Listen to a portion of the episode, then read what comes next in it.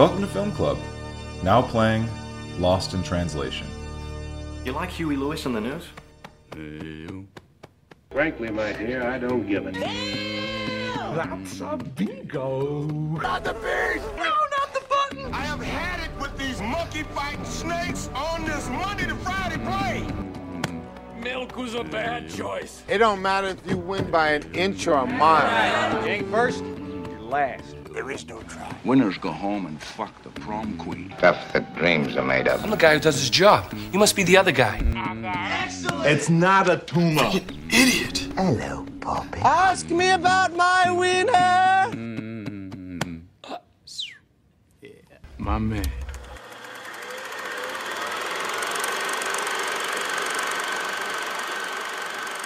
Young, 何年いるんですか Indiska? うん、いるんですかえー、すごい英語わからないからな日本にジャパン Japan.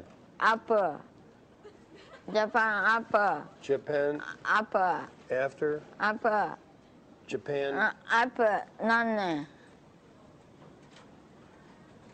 Nanen. あ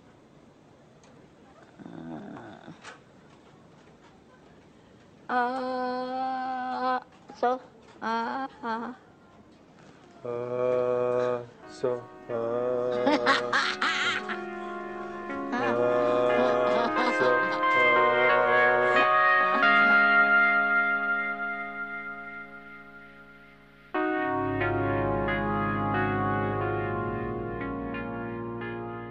Lost in Translation is the 2003 film written and directed by Sofia Coppola. It stars Bill Murray as Bob Harris and Scarlett Johansson as Charlotte. Bob is a washed up movie star filming a whiskey commercial in Japan, whereas Charlotte is a recent graduate who has accompanied her husband on a business trip to Japan. Bob is suffering a midlife crisis, whereas Charlotte is suffering a quarter life crisis. They both meet each other in this time of crisis and are able to form a beautiful friendship that is explored throughout the movie. Lost in Translation is the pinnacle of film school movies that manages to pull off the impossible of being an art house film that isn't pretentious. Instead, what is created is a true slice of life that works so well because of the truth that it presents. The film is a juxtaposition in that it is both beautiful and haunting at the same time with its depiction of the loneliness of existence.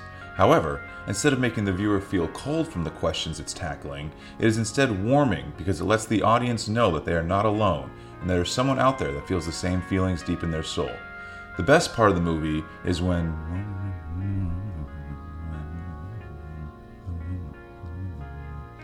And that small moment is the answer to all of existence. So I chose this because I hadn't seen it in many years. I hadn't seen it since it came out.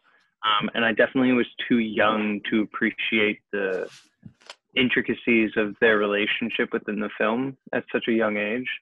Um, and my brother had just seen it and he called me and he was like, Have you ever seen this movie? Because I felt all these things that I didn't know I could feel about a movie. And that was enough reason for me to be like, Oh, okay, like I think it's time to rewatch this. Um, and I found this movie fascinating and captivating in like the weirdest ways. And it sort of reminds me of watching a Thomas Vinterberg movie in a way because everything just sort of feels so natural um, and like doesn't really feel planned. Whereas like in the Vinterberg movies, I think those are really articulated and calculated. Whereas this, it's just watching the characters live and exist inside of this space is what makes it so special to me. Um, and I think this movie is about a lot of things. I think it's about obviously translation and it's about silence. Um, and I think it's about like not being heard or not being understood. It's it's about a lot of things, but I really loved it. Um, I think Scarlett Johansson is amazing, and Bill Murray is obviously terrific. And what makes the movie work so well is you believe this friendship between said this 17 year old actress and this 50 year old, you know, funny person from the 80s. So that's it. That's my spiel. He was 17 for this movie? She was 17 when she shot this. Her actual age is 17. I think she's playing like 23 pl- yeah. to 28. Right. So yeah, she either graduated Yale undergrad or grad. I think it's undergrad, just because. Right. That's crazy that she's 17 in that age. Okay. Well, that changes a lot for me. My brother said the same thing. I mean, it's it's great Uh, performances all around. Oh yeah. Oh, 100 percent. Yeah. Like, no, even this even movie. um Ribisi, who's only in it for a little bit, he he he just uh he feels like that type of person. Oh, absolutely. Like, he, And he personifies it very face? well, I think. Anna Yeah. Faris. A Anna little, Faris may- is like great he's a little off, but like in real life, I'm I I don't know, but he usually plays a little off. Yeah. Anna Faris's character is a little one note, but she hits that one note very well that it, it Very works. And she's in all of, uh, she's in three scenes, but the last one, it's Yeah. just her crooning and them making fun of her. Oh my God, John, what are you doing here? Uh, oh, well, you know, uh, w- I'm just here uh, shooting a band. What about you? What do I'm you- here promoting that action movie I did. Yeah, you know. Yeah. It kind of feels like a love letter to uh, romance films of the '60s and '70s, but with like without that actual traditional romance. Like you have you have Bob and Charlotte. Um, they have a connection, but it's never really explored in that gross manner that it could have went because she's so young and he's so old, and they're both married. So they they never go that way, which I appreciate. It's just like a very platonic friendship until like the very end, but even that's still platonic. I would say they're they're they're two lost souls at different points in their lives because they're in Japan. They're just there to comfort each other and give each other a bit of normalcy because they're so well, like the title says, lost. And this kind of brings them back to a, a reality of sorts, I think. Yeah, it's so Yeah. interesting movie to have two of your characters just share loneliness with each other because a lot of Mm. times when you have it's not a it's it's romantic but it's not a romantic film in the sense of the romance genre and with it they uh normally it's like oh one person finds the other and they both fill the hole in each other's lives it's like no they both have the hole and they spend the movie just jumping into the hole together and like sitting at the bottom of the hole enjoying it with each other and finding this connection that they haven't been able to find because both characters are married yet both their partners do not see their true selves. They uh, definitely had love with them at some points which is why they married him but Giovanni Ribisi doesn't have a meaningful conversation with uh, Charlotte the entire movie. His uh, uh, Bob I was going to say Bob Hoskins Bob Harris. Bob Harris, Mr. Harris. Bob Bob Harris, uh, his wife. All they talk about is, I guess they're doing construction on their new house, or they got hired a contractor to either build a new house or renovate, and that's all that their conversations consist of. So he's uh, it's one of the few movies that have successfully been able to capture like the existential crisis and like the loneliness of existence. I think a lot of those movies tend to go too meandering, and while this movie definitely doesn't have a plot, it doesn't really meander. And when it does, because their chemistry is so good, and since everything just works, you're fine to go along with it. I wrote down a line from Roger Ebert's review it saying how uh, the cinematography and the editing make no attempts to underline points or nudge us. It just permits us to regard. And I thought that really encapsulated a lot Hmm. of this film where Mm. You just uh, watch these two. Because I know my favorite scene is uh, when they both just um, fall asleep together. They don't sleep together, but they both fall asleep. She uh, sleeps on his side, and then just slowly at the very end, as they exchange, he imparts some wisdom. She asks some inquisitive questions, and then Bill Murray just puts his hand on her on foot, her foot. and it's Mhm. very touching. That's also the broken foot too, I, I believe. Oh, I didn't Yeah. even, wouldn't even Oh, think of I that. didn't Yeah. even think of that. Yeah, and then like the entire time, like they're talking about it was like, hey, are you getting any sleep? And like neither of them seem to be able to like adjust Mhm. to this like to the sleep schedule, like where they are, and they're neither of them are able to sleep. So it's just like you know that, that added like layer of like sweetness. Does it get easier?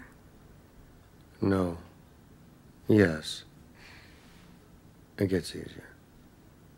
And the more you know who you are and what you want, the less you let things upset you. Uh, it's like like these two like lost souls, as you've all like touched upon, like uh, just passing each other. It's like if they were both at different points in their lives, maybe it could have worked out together. Like maybe it could have worked together for them, and they what both would have been much happier for much longer. Hmm. But uh, just with the at the points that they're at in their lives, it just didn't work out that way.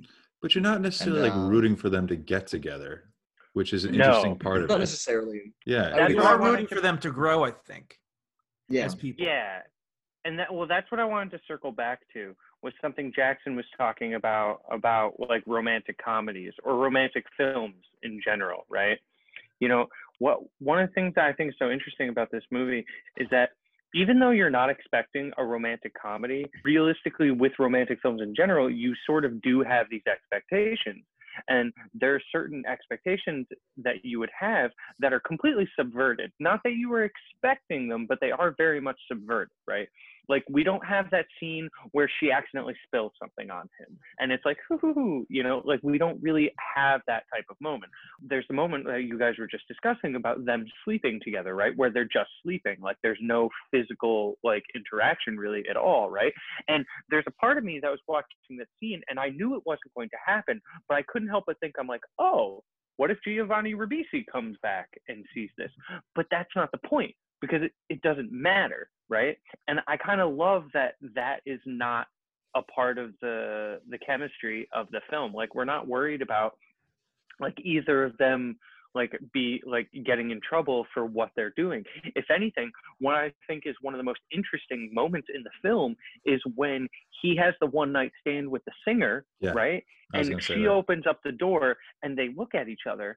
And what I find so interesting about that is that the infidelity feels more or less like uh like feels more tragic against Charlotte, this girl that he's known for four days, rather than his wife that he's been married to for like 28 years. But also, it's not like she doesn't like get mad at him. It's like, oh, how could you do this? And No. It's, it's not like he went for the jazz singer instead of going for Charlotte. It's a it's a very interesting moment because she opens the door and she's almost more not disappointed. Like she's, I think she does feel a little disappointment, but I Mm. think she's also just upset because she's questioning marriage and she really sees a lot of herself in Bill Murray. And if he um, is unable to stay faithful, I think she's concerned about her ability to also have that physicality with Giovanni Ribisi in 25 years. And speaking of um, Ribisi, you the the movie does a really good job. I th- I feel of um putting us on her side over him because from the get go you kind of feel like oh god is this gonna go in the direction of he's cheating on her with Anna Faris? Mm-hmm. That never gets that's just left behind. It's it's a it's a, a nothing burger if you will, and I kind of appreciate that. It's like it's in the back of your mind you're thinking oh god is this gonna come up? But no, it's it's not even about him or Anna Faris. It's just about our Charlotte and our Bob. Yeah, because it's r- true to life in that. Because in uh, a lesser written film, Giovanni Ribisi would be like a scumbag. He'd like be Yeah. hitting on Anna Faris. He would be just like a clearly like, oh, like how could they ever gone together? But no, he is just inattentive in this moment because he's on a work trip, so he is extremely busy. So we don't. Yes, he should be more attentive to um, Yeah. wife, but also they've been married for two years. He's on a work trip. He's very busy and fairly successful too. Like he's able to support uh, his wife, who doesn't. She doesn't have to work. She's able to uh, live comfortably with a philosophy degree and all these things. So we never fault him, and I, I think that's uh, a nice moment because even at the end, she gets a fax and it says uh, from GMRB, it's like, "Oh, I love and I can't wait to see you," and it's it's a cute enough thing. So Speaking of faxes, I have never once gotten woken up by a fax. I've heard it from my bedroom, and it's always been in the basement. but it's I've never been woken up at you know the butt of the morning by a fax. I've never received a fax. Never received a fax either. Yeah, never got a fax in my life. But I thought that scene was fucking hilarious. I'm not really crazy about Sofia Coppola as a filmmaker. This is really the only movie of hers that I actually like. I think the rest of them are kind of. Eh. I really quite like Sofia Coppola as a filmmaker. Like I enjoy I enjoy her work quite a bit. Like it starts from Lost in Translation. Um I did like I mean like I wouldn't say like I would also like completely agree. Big Beguiled fan. I, I would completely agree with like people saying that like it's like this this is her best movie and it really is and it's like head and shoulders above like anything else that she's like made. But i enjoyed the bling ring. I feel like she kind of not quite wes anderson because i haven't seen her latest movie or anything like that so it's like i kind of fell off with her um with her movie since but i really love this movie. Somewhere is like absolutely beautiful. Mumblecore is kind of like a, a joke now at this point like a mumblecore kind of indie movie. But this like kind of like starts with that like you guys said. It like it doesn't really meander. Like you don't feel the hour and a half at all of like that this movie is. It And works. just like it works. it's just two characters existing and like you attest that to the performances and just the chemistry between like charlotte and bob harris and just like the the the wildness of like the situations that they're in right now and Yeah, I think with Somewhere because I well I haven't seen. I saw the trailer for it, and it did seem to have the same type of feel. But I just Stephen Dorff certainly does not have the same magnitude as a Bill Murray. No. So with her movies, she wasn't even going to make this if Bill Murray didn't agree to uh, come onto it. So I think with this type of style, you really need to have an actor and actress with that presence. So for sure, this is easily her most critically acclaimed film. She won Best Original Screenplay. It was nominated for Best Picture. She was nominated for Best Director. Uh, also, to add up- to that, Jackson, first female to ever do that for the Oscar.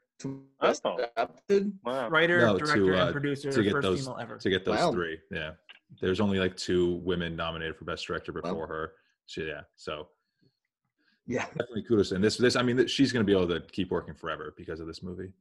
oh yeah yeah this movie 100% is gonna like career but it's just like It's funny. I of the female directors that I do watch, I think um, my favorite is Kathryn Bigelow, but Sofia's up there, I Mm. think, as well. I don't know. There's just like this incredible feel and atmosphere to this movie that I feel like, like watching it, like it all comes kind of like rushing back. Like there's just something magical to this movie, and I really enjoyed watching it again. Absolutely. Magical Mm, yeah. is the word.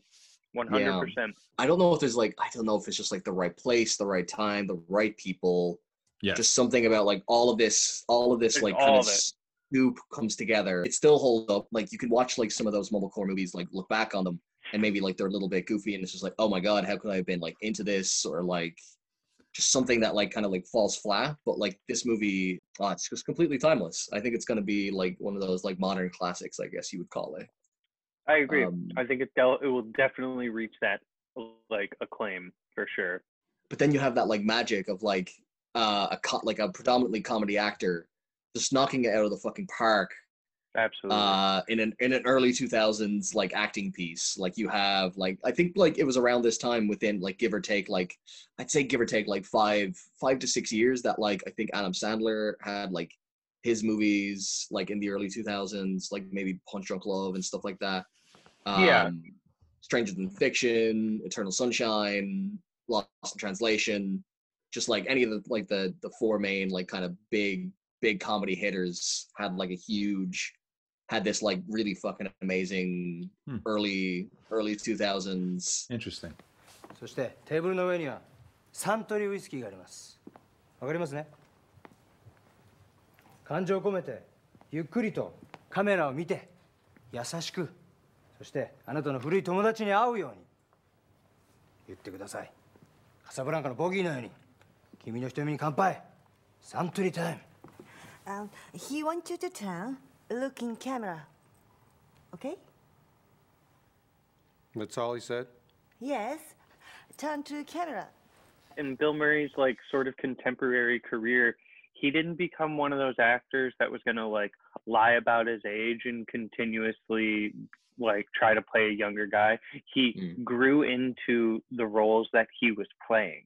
And I think that and I think that's really great.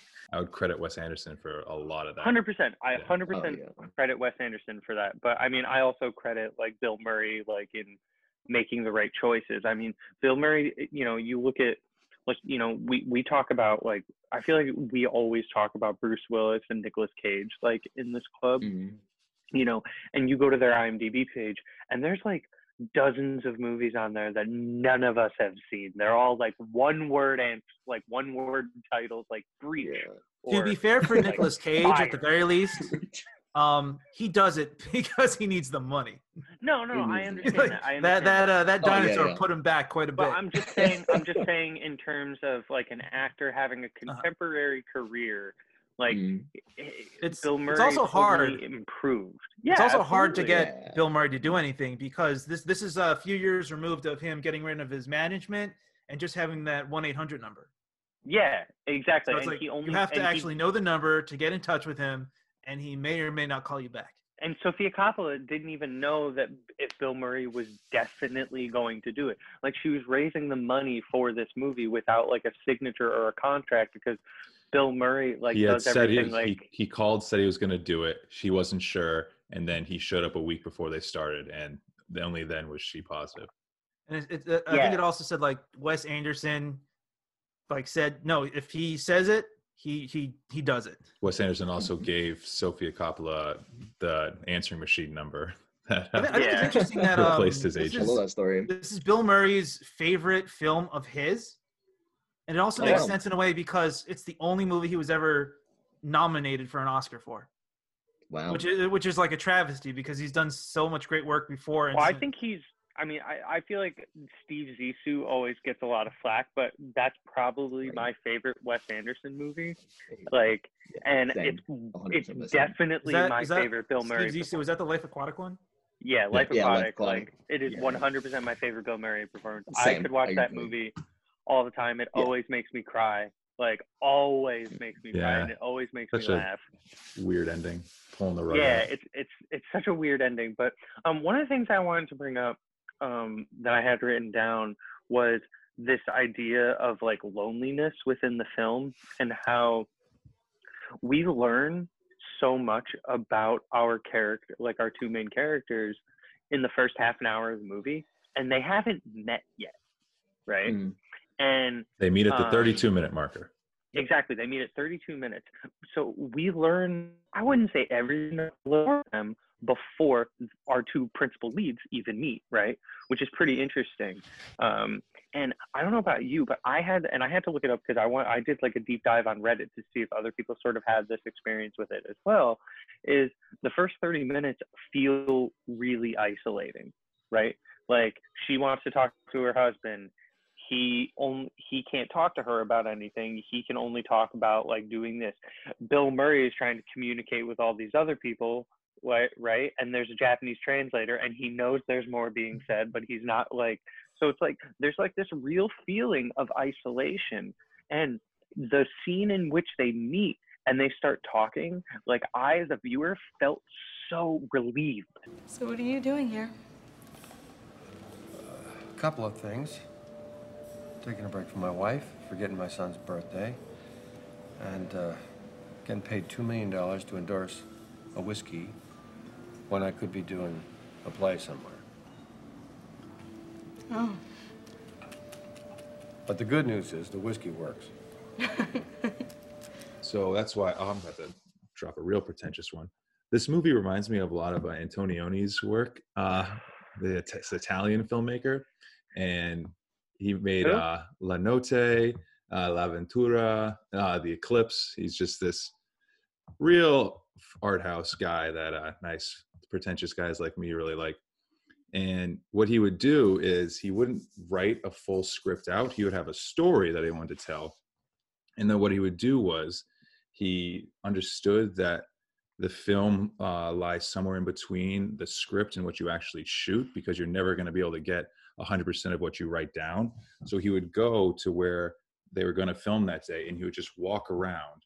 And then from there, he would go, Oh, well, I see that this could be shot over here. This is going to be a good thing for our characters to uh, walk through here. And so he was able to create his composition through just walking around wherever they were filming that day. And from then, he would work with the actors to go, okay, so this scene, we're going to start here and we have to get to here. How are we going to do this? And then from there, each scene influences the other. Uh, Pretentious ran over. This movie has a lot of that to it. Like, I doubt in the script, or even maybe in the script, it just says uh, Charlotte walks around the arcade. So from there, we get the scene of her just walking through this arcade, and it's just so engrossing and it feels so real. And a lot of the movie is like that when she's walking through the temple at the end. It's just a very much it's like you're in Japan, you're seeing all this. Bill Murray playing golf, and you have I my I assume Mount Fuji. Probably Mount Fuji. Mount Fuji.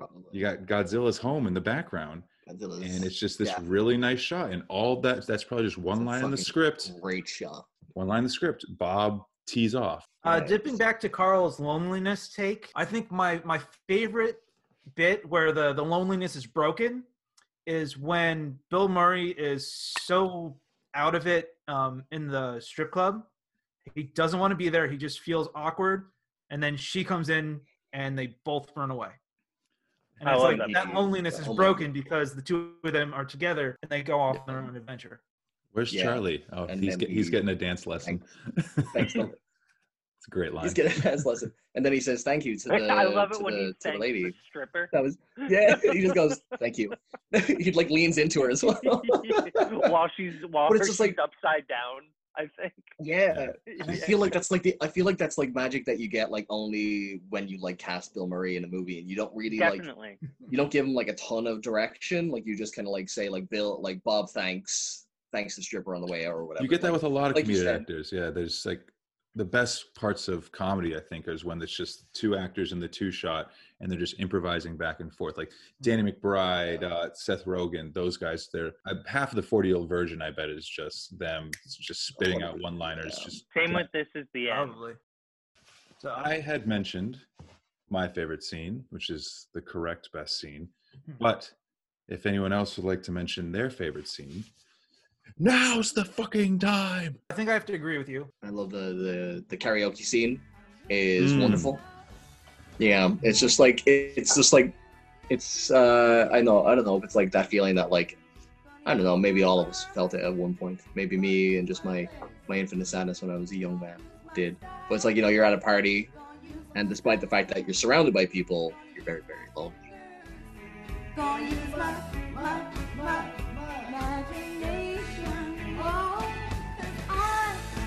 at least What is this? What that's is this I- loneliness that you guys keep speaking of? I don't know. yeah I know Oh, you've What's, never felt uh, it? What is this? No, never felt it. It starts to lean into that, not like lean heavily, but it starts to like go towards that, like, oh, there's like there's really some sort of connection that these two seem to have together. That Well, I don't know if either of them true, like either of them really understand. But it also does a great job of never getting sappy. I, Not- No. You don't. You Yeah. never once roll your eyes. You're not whiskey- rooting for them to get together. I think you're just rooting for them as Yeah, that's the thing. It's like this. Yeah. Like there's that one scene with uh the whiskey that's funny, but it's I, Mm. I didn't find myself really like laughing aloud just because the tone No. and the way the movie's set up. Yeah, I'm not expecting like comedy and stuff. But throughout the whole movie, from like the 32 minute marker on, when they uh, meet, because I think if they had met five minutes after that, I, I don't know. Like the 32 minutes is like okay, these guys have to meet. We have to get this movie going. yeah, But from then on, I'm smiling the entire movie. Whenever whole they're movie. together, I'm happy. Like as happy as they are when they're together, I'm just as happy. And when they're not mm-hmm. together, I'm like, "What? Just go hang out. What are you doing? yeah. You guys are best friends." It's a charming why- film about nothing with a great bit of closure at the end. Yeah, m- my favorite scene in the movie happens really quickly. It's after she invites him to go out with all of her friends, and he shows up wearing that ridiculous orange camouflage shirt, and he's just like, "Oh, too much? Am I trying too hard?" But what he does is he goes into her bathroom, takes off his shirt, turns it inside out, comes out, and then she brings along scissors and cuts the tag out. And I love that scene so much because they've like just met. yeah. Like they've known each other for maybe 24 hours, but the impact that they've had on each other is so like special and integral to their to their life force that they're just immediately so like he's just so comfortable. Like I know Bill Murray would do that with probably anyone because he's Bill Murray and Bill Murray is known for being able to get away with Ah, anything but Bill wants. Murray would have done it in front of her for yucks. But he Yes. goes into the bathroom. but he goes into the Yeah. bathroom. She can still see him because the door is open, right? But he still goes into the bathroom to do this, and he even has that really funny line where he's like, "Oh, my bathroom's a lot messier than yours." like, yeah, and he's like, not for lack of trying on your part. yeah. you know. Oh, Um, he's great in like, so it's just it's just a small little scene, but I just think it says so much about them and how far they've come in their relationship in such a short amount of time. I'm joking, of course, saying that the scene with, I mean, I'm half joking. I do think it's the uh, best scene, but also what's great about it is since there's not necessarily, I mean, there isn't a plot. So there's not like the, oh, big climax of the movie. There's not like, oh, everything leading up to it. Oh, the big shootout. Like in Heat. I think there's still a three act structure to the film. It's like, it's it's iffy. of. There's sort like you could definitely find spots, but I mean, it's it's not trying to be that. So it's not like it's No, fa- failing to adhere to that. Like with Heat, the shootout scene is that or the um, diner scene. Those are the best scenes. Easy. Mm. Like this one, there are all these little moments throughout it that yeah. like this scene like there's a little shot we're going back to golf where he's putting and he puts it into the cup it's four seconds and it's just like Yeah. oh, there's a nice little moment in this guy's trip to japan. Oh here's another nice little mo-. like when they get chased out of the uh bar and the guy's shooting the airsoft bb guns at him. Yeah. and they're just like it's this wild like little night. I'm like oh that's a that's a fun little moment right there. So there's just all these moments that um i forget what movie we had talked about before uh where like all these things happen but they didn't happen in uh, uh congression with each other so they're just all next to each other. These ones all stack up and end up creating this full movie Got my foot banged up and want to see it? Yeah. How do you say no? It is a s- it is a film of a series of small moments that mm. are if you take them out of context, they're just really charming little like one page moments, right? But you stack them all together and you have lost in translation, you know. So I think like I think we should I think it'd be hard not to talk about the ending of this movie. Like like I, I don't think we can leave uh, yeah, spoilers for our listeners. Spoilers. the movie uh, the movie ends For a 17 year old movie. Well, 17. So- 2003. this is Yeah, two so- scarlett johansson's he says he's he says he's leaving tomorrow. She's obviously disappointed. He, Bill Murray is people love him as this persona and not as like his human being, right? He gets in the car to leave. He sees Scarlett Johansson down the street. He gets out and they have this amazing moment together. I think we should talk about this moment. Hey, hold on here. Let me out. Thank you. Hey, you.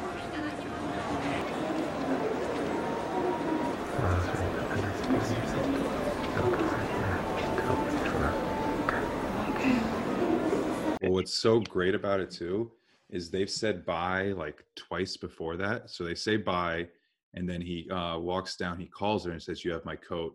You stole my coat." She comes down. They say bye again, but each of those two buys are not sufficient. They and they both know like these. We've said bye, so we've technically said bye to each other, but I don't. They they weren't good goodbyes. So finally, closure and goodbye. then rule with the rule of three naturally in the third goodbye when it's the last chance they're finally able to have the true goodbye and like yes they kiss but it's like the embrace is far more i think you can definitely get Yeah. way more in a hug than you can in a, a kiss as far as because it's not uh, you can get passion across in a kiss but they don't have a passionate relationship like No, you no. you you hug a friend and you just squeeze them and squeeze them and just like trying to get your hearts to touch and they're able to do that Ooh, I like that. It's a platonic romance. But they do it's, like done very well too. He They does do. kiss I, yeah, I actually not- didn't remember. but it's not it's not it's not a passionate kiss yeah it's just No. uh, Yeah, I, I I, I have all these feelings that i just need to it's like it's funny because like thinking back on the movie when I was like watching it, um, I genuinely thought that there wasn't a kiss in the entire movie. I thought I didn't think about it, Mm. And I thought it was the hug that ends it, and like the the whisper and like whatever he, whatever Bill Murray says to her in the in the scene. i love that Um, we don't hear it that whisper's Yeah. just for them I didn't I didn't remember I didn't remember the kiss at all.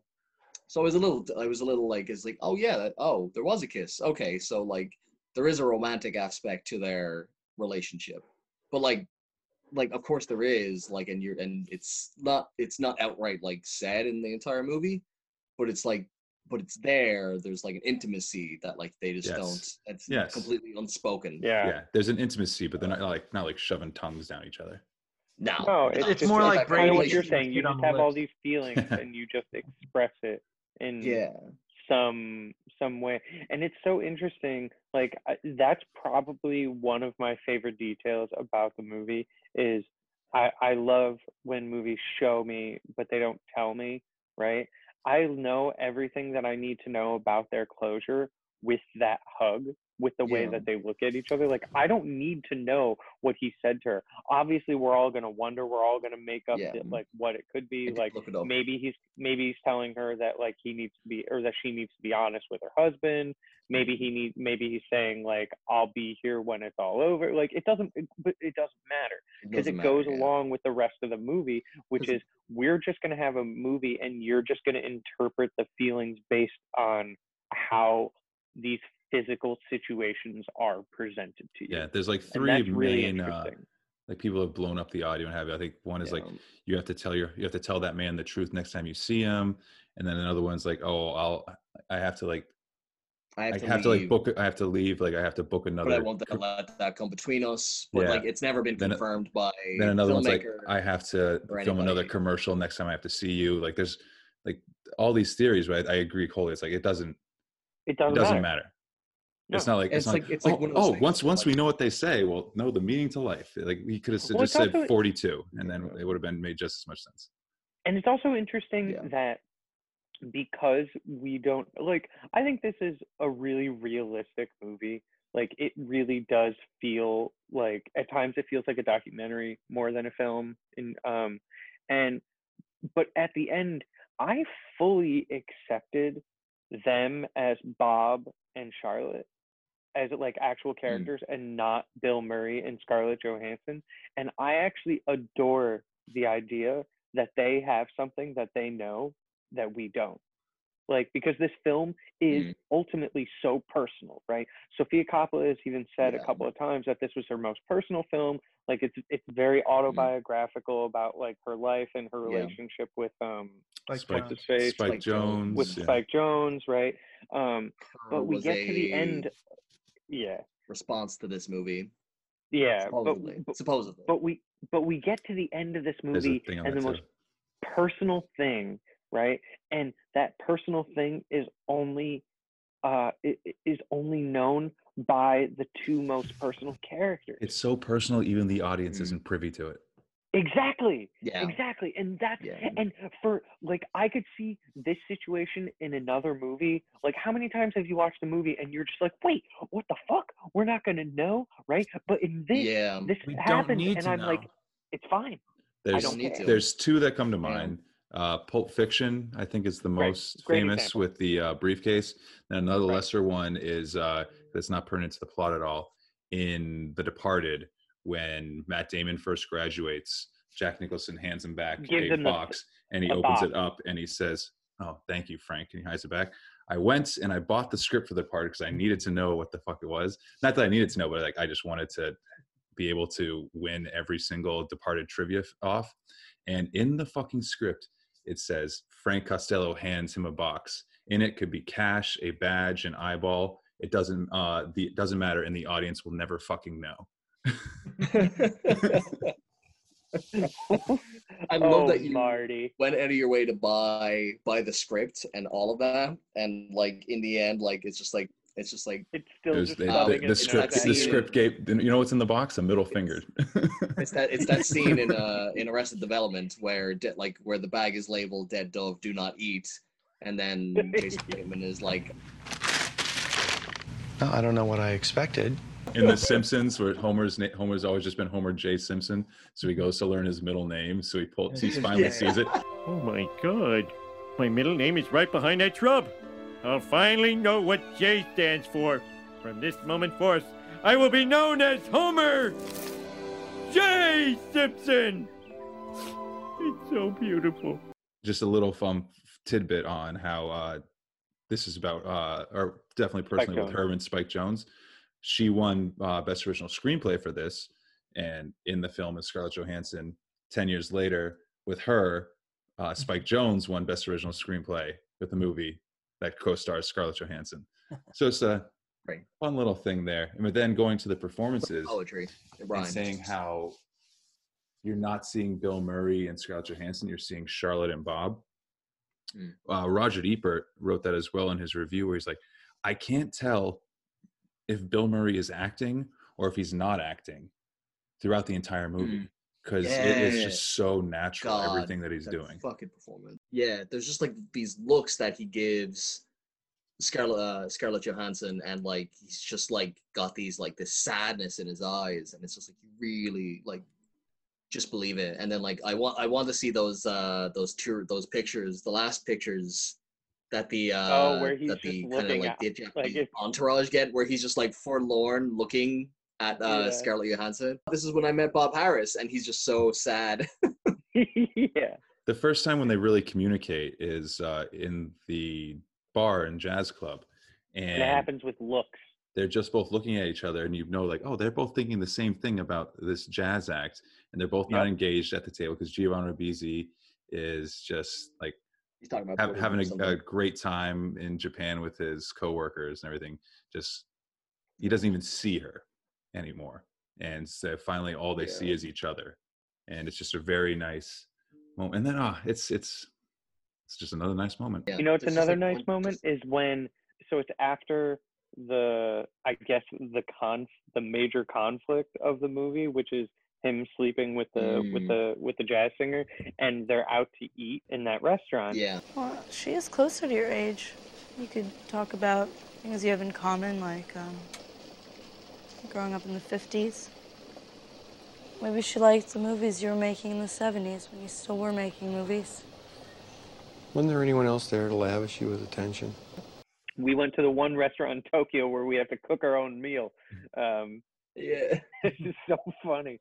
But I love And I- that they they quickly mend like whatever squabble they Yeah. have, and it mends with him just picking up the menu and just pointing it and just saying We'll have two of these, okay?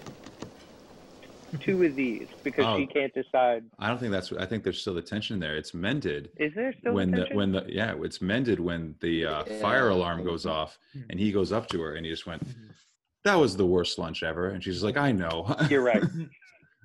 I I really love um the hospital scene and what kind of just precedes it a little bit because it the the Mhm. chemistry's already there between the two of them and this this scene kind of just solidifies how close they've gotten because like she has to really trust him to not to like to take Yeah. him to the hospital and then all this other stuff like Yeah, so you there's can't just put there's it back in there. trust in there that can't put it like just kind of shoe. works because the chemistry him I just- talking I to love that scene.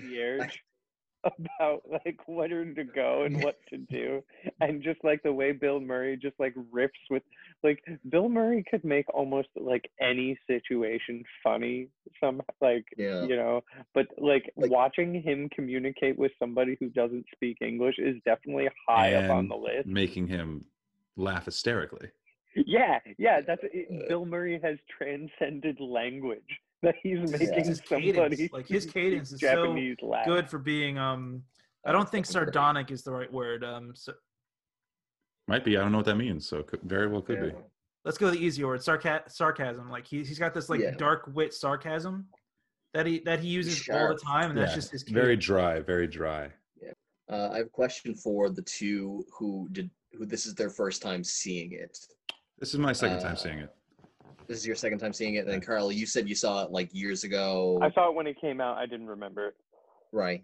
And then Ja- and then Andrew, you have I've not. seen clips. I've never seen the full thing. yeah What I, do you i'm think about carl watching like this for the first time? Because because I, I watched this when I was like, uh, you know, like uh, pre like just in college. You know, you're watching all of these like kind of like not prestige, but like they're kind of like The movies every film student is supposed to see.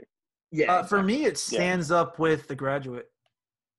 The Graduate. Oh, that's a good comparison, actually. I That would is say. an interesting comparison. it's it's an interesting i i uh I'm not the biggest fan of The Graduate. I think it's fine. Me neither. And I think it's just since it's heralded so high, it kind of takes away from my. I, I just don't think it lives up to the hype. But it is. In, it's interesting. Yeah.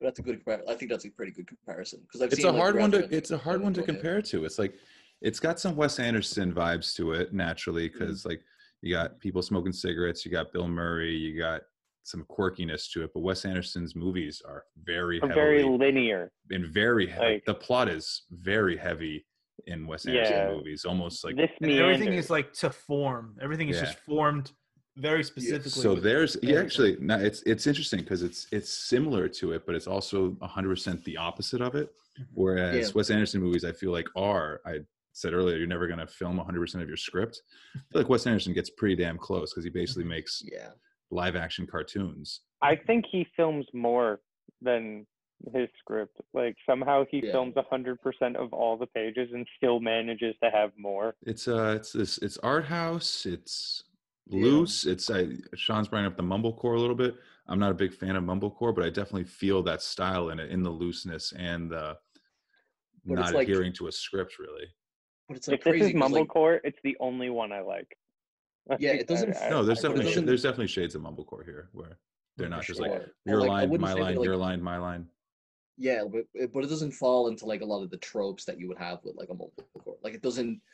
I feel like a lot of mumblecore No, yeah, it, doesn't. it doesn't suck. It won't Yeah. like it doesn't it doesn't hold up very well. I would have to like look back at like say Garden State or something like that to see where that like falls into it because I think like Garden State is going to be the one that like a lot of people kind of like look at Yeah. and like there's feel definitely those, a lot. those are like fringe mumblecore the ones. Like a lot of mumblecore, I feel just like they there's some decent actors and they had like a camcorder. Yeah, for sure. Like uh, I would I would agree with that. But yeah, like just like a lot of this, I just like felt all like I felt all the things that you're meant to feel for, for the movie and more. Like there's like certain things in it that I'm not sure like in hindsight maybe like sullied my watching a little bit. Cause like because now like I know the story that it's like a little bit about um Spike Jonze and all of that kind of aspect to it. Uh, Yeah, allegedly, like it's about Spike Jonze and like their relationship as well. It's like I'm kind of looking at it for like that kind of stuff, and it's like it's interesting how like you watch a movie. Like I've watched this movie probably like a couple hundred times, but I haven't seen it in a Mm. little while. Um, but it was like always the one one of those movies that I would like just go and watch, and it's just like it's just very interesting and like yeah, I think I'm gonna I think I'm gonna start adding it more to my uh I don't know. I guess watch lists of movies that I always just keep on going back to. For And my movies, little, movies like, that I'll throw to- on, yeah. It's a movie Yeah, where you get um you yourself will get two different reactions from it. From when Mm. you when you're ScarJo's age and when Yeah, you're exactly. age. You're gonna get two Mm. different Oh, that's feelings. interesting. That's what I wanted. Yeah, I, I I was gonna adhere to that. Like it's just like yeah, I feel like at one point I was Scarlett like Scarlett Johansson, and then at one point I was Bill like at another point I'm Bill Murray. If I'm not like I don't know if it's like I'm not Bill Murray like a couple years from now or whatever. But it's just like yeah, like you feel different things at different times as you're watching it, and at different points in your own life. At least for me, anyway. It's like one of those movies that I'll like watch through different points of my life. It's like it's very good in that way Yeah, for 'cause my for my like for my one liner for it in the movie's silence it says so much Absolutely. like it doesn't hit you over the head with anything like and you just come you're, it just allows you to come to your own conclusions but there's also like it wants It you to feel you. a certain way It doesn't tell you. yeah it doesn't tell you shows anything everything, but it does tells not you nothing. explicitly tell you. Like Yeah. that's the thing. It's like you watch so many movies that are like you know I, I keep saying the words romantic movies or romantic comedies. Like there there's always there's there's Where always else can you place where else can you place it? exactly like but it is but- romantic But there's yeah no th- totally. I'm not that, that like I yes absolutely. I think this is an insanely romantic movie.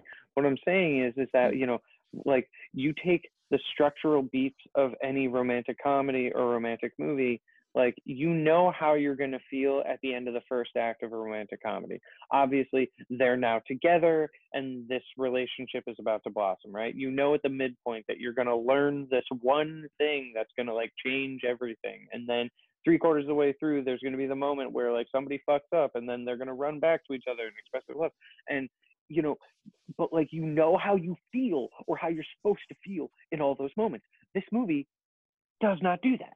Like it allows you, it like it allows the characters themselves to breathe inside of Tokyo. Like you also like don't get the same.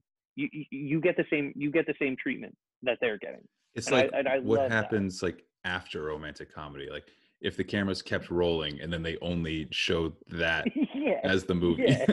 Well, that's Yeah. why that's why this movie's different because it's not just a romantic comedy; it's a romantic comedy drama, which Yeah. I think solidifies for me. I prefer that group of three over just romantic comedy because Well, yeah, of course. there's a more serious tone to it. Um, And their instead of just, like, relationship- their relationship's a happy-go-lucky, everything's great at the end. Everything's not perfect in this film, but, especially the ending. but I do think things are better. I, I if they think had gotten together, I don't think it would work as well because Yeah, you can't because if that happens, then Then it would be a Bill Murray, Bill Murray comedy is tragedy. abandoning his family for mm-hmm. this woman. She Yeah, is kid, is young and naive right. and doing it. But what happens is they both gave them this new spark that they aren't just alone, that they aren't the only ones struggling with these big issues. That and he even says, "You're going to be okay. I'm not worried about you." And, Yeah. like, Yeah. so that's like another Totally. interesting aspect of their relationship because it's got every like there's this paternal aspect as well. He's 54, she's 21, 23 in the movie. Yeah. And Yeah, when she's asking him if it gets better, he's like, no, no, not No, really.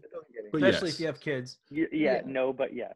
but like that what And you like that really too, sticks like- with me too because like i took I, you take that advice like, i take the advice that once you know who you are and what you want a lot of things don't bother you and that's that line's just true regardless if bill murray's saying it to charlotte in the moment or if it's just written on some girl's instagram story that's Yeah. just a true line that can help you in life Yeah. Mm. Yeah, I can see the Instagram post and then not realizing where it came from. I just don't know what I'm supposed to be. You know? I tried being a writer, but I hate what I write. And I tried taking pictures, but they're so mediocre, you know? And every girl goes through a photography phase. You know, like horses. You know, take uh, dumb pictures of your feet. You'll figure that out. And I'm not worried about you. I think a lot of it too. Uh, I haven't seen somewhere, but Mm. it is uh, It's pretty good. the female in it is uh, Elle, It's definitely- Elle Fanning, and I think she's Yeah, like it tries to thirteen in it. Yeah, it tries to be spiritual successor to Lost in Translation. But I don't know how are much of uh, I don't know how much of Sofia Coppola could have poured herself into this thirteen-year-old character, and she really pours a lot. The- You don't have a character much. that full as Charlotte without the person pouring a lot of themselves into it, and just like the line of like every girl has a photography phase. I'm like, oh yeah, like They I do. like a lot of them do. Like my mother had that. My mother still takes pictures all the time. Like they just like heard the line of like, yeah, it was just like us taking dumb pictures of our feet. I'm like, yeah, I remember early stages of Facebook. You get these like girls would like post these dumb little albums. And it's like everyone has like these little things that they go through. And like that's just a very true to life. Going back to a lot what we're saying with the naturalistic and the realism of it, and how this movie really succeeds in is where it just puts the camera and shines it on just truthful moments. I keep saying the word moments, but I think it is a motif of the film. A hundred percent. Mm-hmm. Yeah, I think like moments, and just like because like that's all that's all that Charlotte and and Bob get. That's they only get moments. They It's this. It's the epitome of a slice of life. Mm. film. yeah, and like you know, It's a like good what I slice. said about Is it, it, it- what is it? Yeah, It only takes place in a, a week or two, if that. Yeah, if even I think it's like a week. I feel like it's only like a couple. I feel like it's five week or days, five like days a week. Like yeah. I, I think it's like five days because I know like at the start of the week he's like I can't stay here. Uh, like he's arguing before he meets Charlotte. Like Hey, I'm not uh, doing. I'm not doing. Not about- doing that talk show. I'm not doing. I'm not doing that talk show. Ladies and gentlemen, Mr. Bob Hollis, come on! Da, da, da, da, da, da, da, da, but then he ends up doing it. But like whether or not you could argue that it's like whether he does or it for it's to, he like, does it for her. time. He does No, it no, for her. Absolutely. so. I don't think I don't think there's any argument. Can you imagine that talk show real quick back in um, Godzilla's era? There's a lot of those. There's more of those now. I think Yeah. like a lot of those shows. I don't. I don't know if they bring it up in Shin Godzilla, but I think like a lot of those shows existed Japanese Shin Japanese TV's nuts. MXC is fantastic. it's fucking crazy. You know, uh, what, did you know like- what I found interesting though? From the main crux of this film, why Bill Murray is so lost and he's stuck in Japan, is that he doesn't want to be there because he's a failing actor and he's doing commercials. That part of the movie cannot be made today because Oh, of the fact that, that, yeah. it's no longer a Like, I'd, stigma. I'd, I'd fucking People do go- a actors, commercial for $2 million. directors, Fuck scripts that. go all the way over to there regardless because we are so open now as a as a world where like you're gonna see that commercial regardless. You're gonna know, it's like, if you- no if you- stigma left in hiding in a J- Japanese commercial. if you want a good uh, chuckle, go. Uh, you can Google just uh, actors doing that beforehand. Like, there's some really funny ones of Leo doing like these uh, Asian commercials where he's just like just there standing, like all these texts pop up and everything, which is very much to that. And in real life, Francis Ford Coppola and Akira Kurosawa uh, filmed whiskey commercials in the 70s. Well, that so that, that exact whiskey, I'm, I'm pretty sure. Sakura, I believe. Yeah. Sun- Suntory. Centuri. For relaxing times, make it Suntory time. I think this movie's great. I think it stands the test of time. I think it definitely will be a classic someday. Um, I agree with Jackson. This movie is definitely going into my rotation of like movies that I 100% am going to circle back to. And I'm not sure whether or not I'm going to notice things that I didn't notice before, but I am really interested to revisit the feelings that I'm going to have that are going to be different as I get older. I think you will. I think there's going to be new lines each time that strike a different chord each time. Mm, I would agree that. Agreed. Yeah. But that's my spiel. Yeah, I think off of that, I I think think it's going to stand the test of time mainly because of what we're saying about with its truthfulness. I think only really movies that have some kernel of truth about them are able to stand that test of time because without that, they're just movies of the moment. Uh, sci-fi being the worst um, offender of this, a lot of sci-fi movies that don't stand the test of time is because in the moment their special effects are really good the sci-fi movies that stand the test of time are the ones that have something to say about humanity and don't necessarily have the best special effects because that does not a great movie make so this movie has moments that are true to life that have real characters that we're not even sure if the people are acting in it Yeah. because they're so realistic so that realism naturalism and truthfulness is just something that's so great about this medium because it was able it only was would have been possible in 2003 with Sofia Coppola, Bill Murray, and Scarlett Johansson in Japan.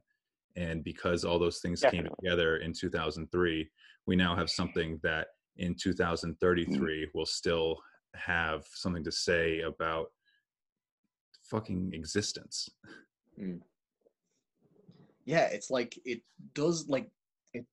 This movie does like a really good job of like being like kind of a like one of those philosophy movies of like you know like a before like the before series or something like that where it's just two people talking about existence and talking about life but like where the before series like leans into that so much and like the script is like a huge part of it this like it just it doesn't say anything about it but it says like so much about those aspects and about our characters and who they are um and they just want to like it's just a very sweet movie while like also being like very isolating and lonely but like these two find comfort in one another in this like completely like this like basically like this painting of time between the two characters together um and it's beautiful it's it's sweet it's loneliness it's warmth uh and you just don't know how like you don't know who you're going to meet in a random hotel in japan